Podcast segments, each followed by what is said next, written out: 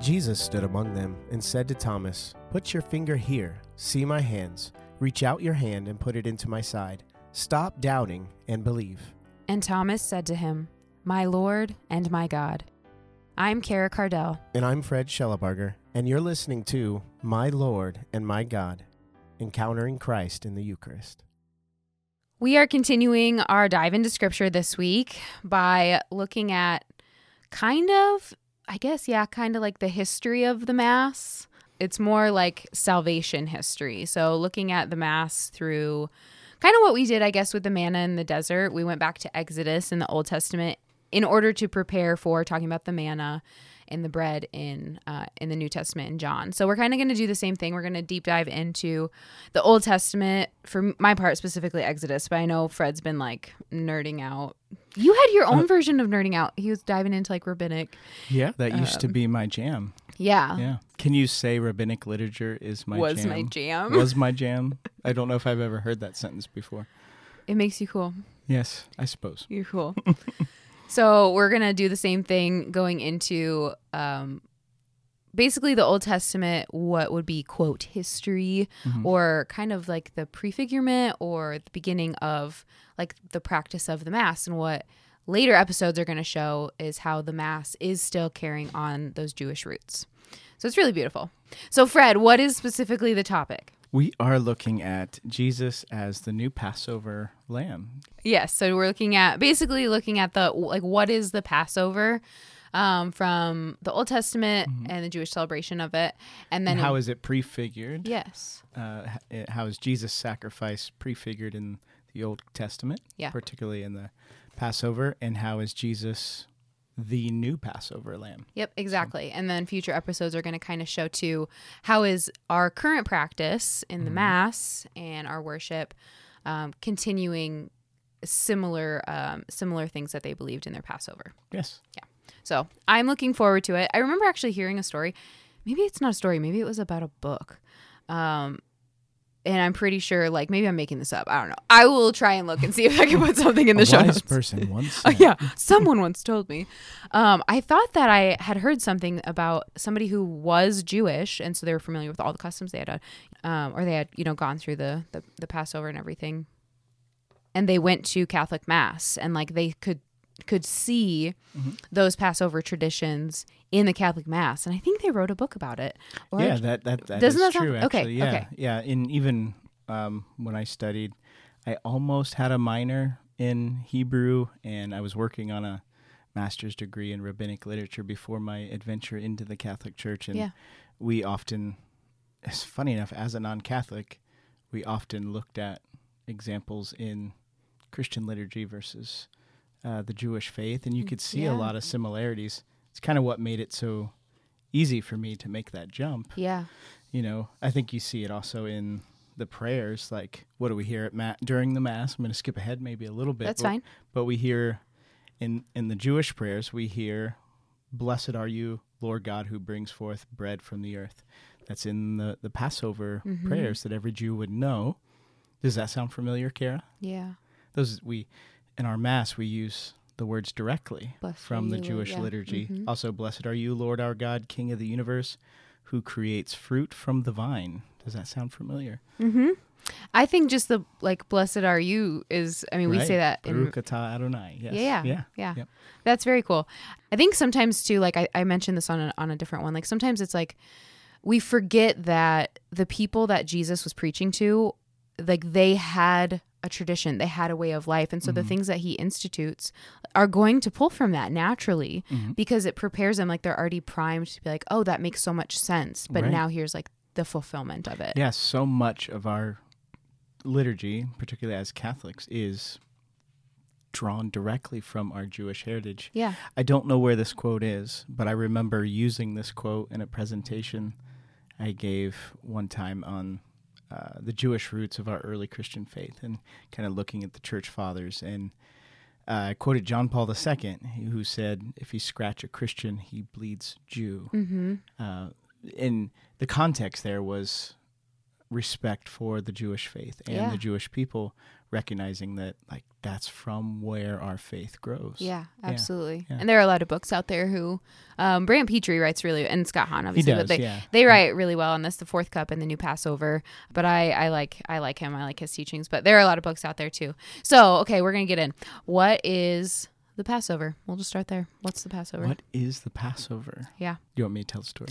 Well, you can tell the story. Yeah, tell the story. Yeah. So uh, people who don't know what what Okay. we're saying, it's the new Passover. It's like, what's the Passover? As somebody who did not know what the Passover was in college until I went to college to study Scripture, Mm. what's the Passover? What's the Passover? so the context, Exodus 12, would be uh, the Jewish people, Israel in particular. Uh, they weren't called Jews yet at the time. Sorry, Kiki. Yeah. History lesson. No, there. yeah, that's right. Um, they had been enslaved in Egypt for over 400 years. Um, God tells Moses to go before Pharaoh and declare, Let my people go.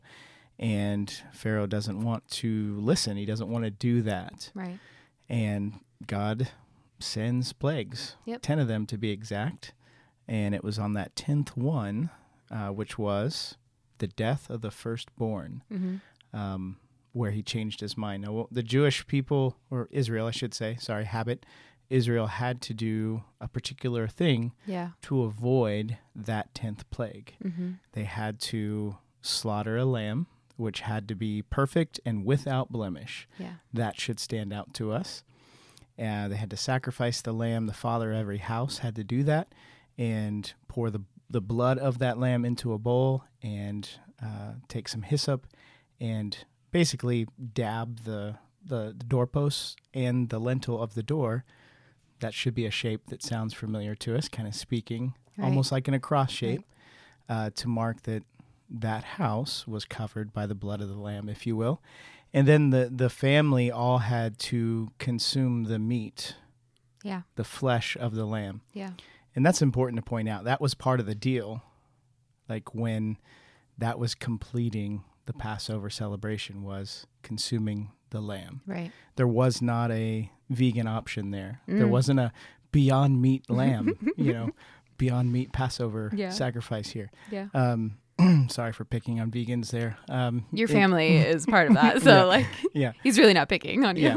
So um, that was part of the deal. And Mm-hmm. the angel of death, if you will, sometimes we call them, comes, slays the firstborn of Egypt, and um, Pharaoh relents Yeah. and lets Israel go. Yeah. So that's the last thing that happens before they move into the promised land is that sacrifice of that lamb, sprinkling of the blood on the doorpost and the lintel, and consuming the flesh of the lamb. Yeah, I had this thing here I was going to read, but Fred basically just said everything that was that was in it, which is really good. Oh, I did. yes, it, yeah, because there's story time, kids. Ha- I did- yeah, ready. um, so I won't read it, but it, it's it's basically talking about typology, and it's from um, ACM Association of what is it? Association of something. Catechumenal ministries. Catechumenal Ministries, and they they um, they do really beautiful work with RCIA and stuff, Mhm. and they have a lot of awesome resources. But within this, it's talking about okay types of prefigurements of the Holy Eucharist, and that is it's the Passover is the primary um, one that they turn to, and it's exactly what Fred was talking about. I think the things that stand out to me are the male unblemished lamb. Um, and then also when it, it says, after sprinkling the lamb's blood on their doorposts, they were to eat the flesh along with unleavened bread. Right. And so, again, we talked about this in the manna episode this connection of flesh And and, bread. bread. Yeah. And that connection, obviously, with the Eucharist. I feel like, like, this is typology. You know what I mean? Like there are these connections where material things in our world and like they pick up meaning throughout time and throughout God's plan and and it shows in scripture. So bread has picked up this meaning throughout history and and it's often linked with flesh in several stories in scripture which i found to be so fascinating um, and that comes to obviously fulfillment in the eucharist where christ the bread becomes jesus who is the fulfillment of all of scriptures but so in this passage it's talking like this the passover wasn't just something they did in egypt it was something that god instructed them to do every single Yes. year Yeah. to remember Right. Their freedom from Egypt. And so this is what this passage says from from this ACM document. It says all of this was intended to remind them of God's mighty deeds that liberated them from bondage, and of their hasty departure from Egypt. I think the same goes to just like pointing to the Mass. Like, why do we celebrate the Mass? Why are we encouraged to go to Mass every single day? Um, you know, just like they're encouraged to do the Passover every year, to remember what God did for them. Mm. And in the Catechism of, of the Catholic Church, one of the fruits of communion points exactly to that. It says, Holy Communion separates us from sin. So sin is our true bondage. Sin Mhm. is our true slavery. And one of the fruits of going and and receiving in the new Passover is our freedom from slavery, Mhm. but it's slavery to sin. So those are some of the things that stood out to me just like looking back on their practice of it Right. and how it points to um, points to the new Passover. Right. Like you said, they, they celebrated this and God commanded it to be so. Every you know, every year Yeah. around that around that date, they kept watch on when the date of the Passover would be and they celebrated every year.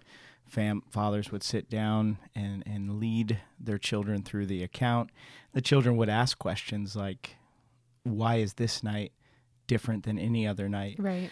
and and the father would say it is because of what the lord did for me when i came out of egypt Mm. Also we we hear things like it's because once we were slaves hmm and now we're free you know Yeah. there's a beautiful scene in the passion of the christ where mary magdalene or where mary asked mary magdalene that Yeah. as i recall and it's Yeah. Why is tonight different? yeah, and I think you get that Passover connection there Yeah. from the original Passover to what's about to take place in Christ suffering and dying. Well, and they al- already would have had those words read in Right. the Passion of Christ because they just celebrated They, they- Passover. They, did, so it would have been fresh. Yeah. But if we look at like Jewish tradition, a lot of that is recorded in something called the Mishnah. hmm So that would be the Jewish faith has scripture and tradition, just like we do, especially at the time of Christ. The Mishnah was basically that tradition written down. hmm And in there it says, In every generation, a man must so regard himself as if he came forth himself out of Egypt. For it is written, Therefore we are bound to give thanks. Notice the word thanks there. hmm But that that's pointing to the reality that Jesus says, As often as you will, do this in remembrance of me. Right. So for the, the Jewish faith, the Jewish people celebrating the Passover, they were really present. Yes. It was not a fond remember. Yeah. It was, I'm there. This really happened to me. Yeah. And that's the kind of faith, like, that's the way we have to um, approach Christ in the Eucharist. It's the way we have to live our faith. What do we say about the Mass? I know we're going to get there. We're gonna get there. Yeah. it's actual participation Right. from the heart. Like when we celebrate Mass, when, when we receive the Eucharist, when we witness the cross, we're there in the upper room with Christ as he institutes the Eucharist, which we'll talk about in an upcoming episode. But we're also there at the cross, at the foot of the cross, Yeah. as Christ's blood is poured out for us. Right. In that same way. Yeah. I want to hop back to what you said. Note the word thanks, only because people might be like, "Why? Why do I need to note the word thanks?" Um, because Right. Eucharist means Thanks. Thanksgiving. Yeah, Yeah, it means thanks. yeah. Um, so that's Yeah. why. But to go a little deeper into what you said, Fred, for anyone who might have um, might have missed like the full meaning of that, in Exodus 12 verse 14, uh, God says, talking about the Passover and instruction for Passover, this day shall be for you a memorial day, and you shall keep it as a feast to the Lord throughout your generations, and shall observe it as your as an ordinance forever. So that word memorial, like it's not just this symbolic what this what you were getting at. It's not just a symbolic, let's sit down and have the same meal we did so that we can remember what he did for us. This memorial and remembrance, the practice of it, um, was in the Jewish tradition, it was exactly what you said. It, it was, no, this is being represented. Like we are present right now in this moment of Passover in Egypt, and the Lord is saving us from slavery. And so it's not it's not just this like symbolic um symbolic meal. Right. And we have to point that out because going back what I was saying earlier, the climax of the Passover was eating the flesh. Right. It was not the killing of the lamb. Right. It's the same way with Christ in the Eucharist. Like his death on the cross, yeah, it is finished, but we have to consume his flesh. Yeah. So that brings actually a really good point that I wanted to talk about. So there are actually three things that you had to do for during Passover. They were like the mm. necessities or the prescriptions or whatever that you had to do. And a professor of mine once used that kind of an easy saying: kill, spill, eat your fill. Right. And those are the three things that they had to do. They had to kill the lamb, which we already talked about, an unblemished male lamb, no broken bones. And obviously that's significant because on Jesus there were no broken bones. Yeah, I want to. Let's. Come We'll come back to in that. Okay, great. Yep. And then you have to spill the lamb's blood into basins and mark the door with hyssop. And that's in verse, it's Exodus 12, verse 22. Yep. And so that makes, uh, like you said, they're basically making a Making the cross, making the sign yeah. of the cross. Okay.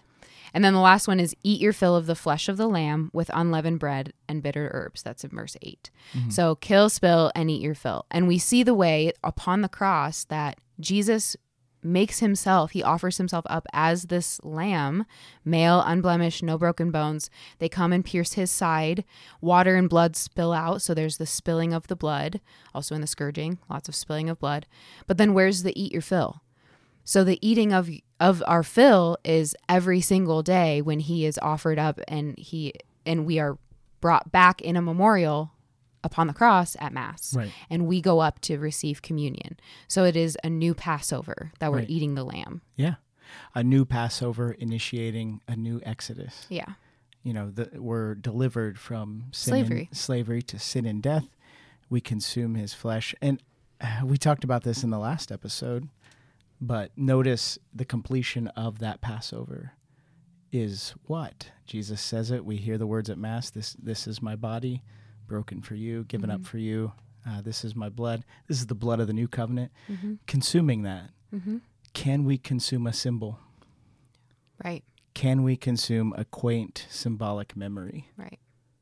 And Jesus says, No wonder, unless you eat my flesh and drink my blood, you have no life. Well, that's the sign of the covenant. If Israel had only sacrificed and not ate the flesh of the lamb, they would have woke up to their firstborn being dead just the same as Egypt. Yep. Like there's there's something to that covenant that it's not just symbolic Yeah. and yet there is some symbolism there. There's a greater truth. Like, unless you eat my flesh and drink my blood, Yeah. you have no life in you. It's part of the covenant. It's part of that deal. It's part of coming into that new Exodus. It's part of crossing over into the promised land. Right. Okay, so let's come back to the no broken bones. No broken bones. I think I love like all of the typology and symbolism and Yeah. like things that point to other things. Yeah. And you've mentioned this. This has came up in a few recent shows we've recorded. But how there's there's nothing insignificant in scripture. Yeah. Like it might seem like why does that line matter? Mm-hmm. So it had to be a perfect lamb without blemish. So as the Jewish tradition grew, they would set aside that lamb for several days to observe it and make sure it was perfect without blemish. In a lot of ways, we see that happening with Jesus in the closing days before the Passion. We see he's questioned by the Jewish leaders. Uh, we see that in Matthew 21 in particular. Like, is he Is the he one? perfect? Yeah, yeah. And it's funny too because when we first meet John the Baptist, what's the words out of his mouth? Behold the Lamb of God. That's like, hello, the Lamb of God. This is this is that perfect Lamb. We go back all the way back to Abraham. The Lord Himself will provide a sacrifice. So Yeah, it all I love those connections. connects. I'm excited to talk about those ones. Yeah. Maybe in a later episode. but when Jesus is further like presented, he's taken to Herod, he's taken to Pilate. What did Pilate say? I find no fault in him. You see that in John 19:4. I find no fault in him. He's the authority speaking on behalf. He says, in effect, a perfect lamb. There is no fault in him. Mm-hmm. It's not just there for random, like it's demonstrating a fulfillment in Jesus Yeah. in this Passover. Yeah. This is the new Passover. He is a perfect lamb. It's just neat to kind of to see that. There's a lot more symbolism there, even in like, ah, gosh, I could really geek out on this. Yeah. but even down to how the lamb was roasted. Oh yeah. Yep. He was. Is wa- it Saint Jerome who talks about that, or I don't remember? I don't about it, recall, Josephus, somebody the lamb was roasted on a pit the shape of what? A cross. A cross. Yeah, I think the instruction was that you would ha- you would basically skewer it, but Hmm. down the back, and then you would tie the legs to the, the a side post. So it was basically in the form of a cross. Right. Yeah. Yeah. There's nothing like just random. Yeah. It all points to something. It points to Jesus, the Lamb of God who takes away the sins of the world. We eat his flesh, we drink his blood, we have life. We have the new covenant. We enter into that promised land. Right. Almost as if it was God's design. yes, yeah. Almost, right? Right.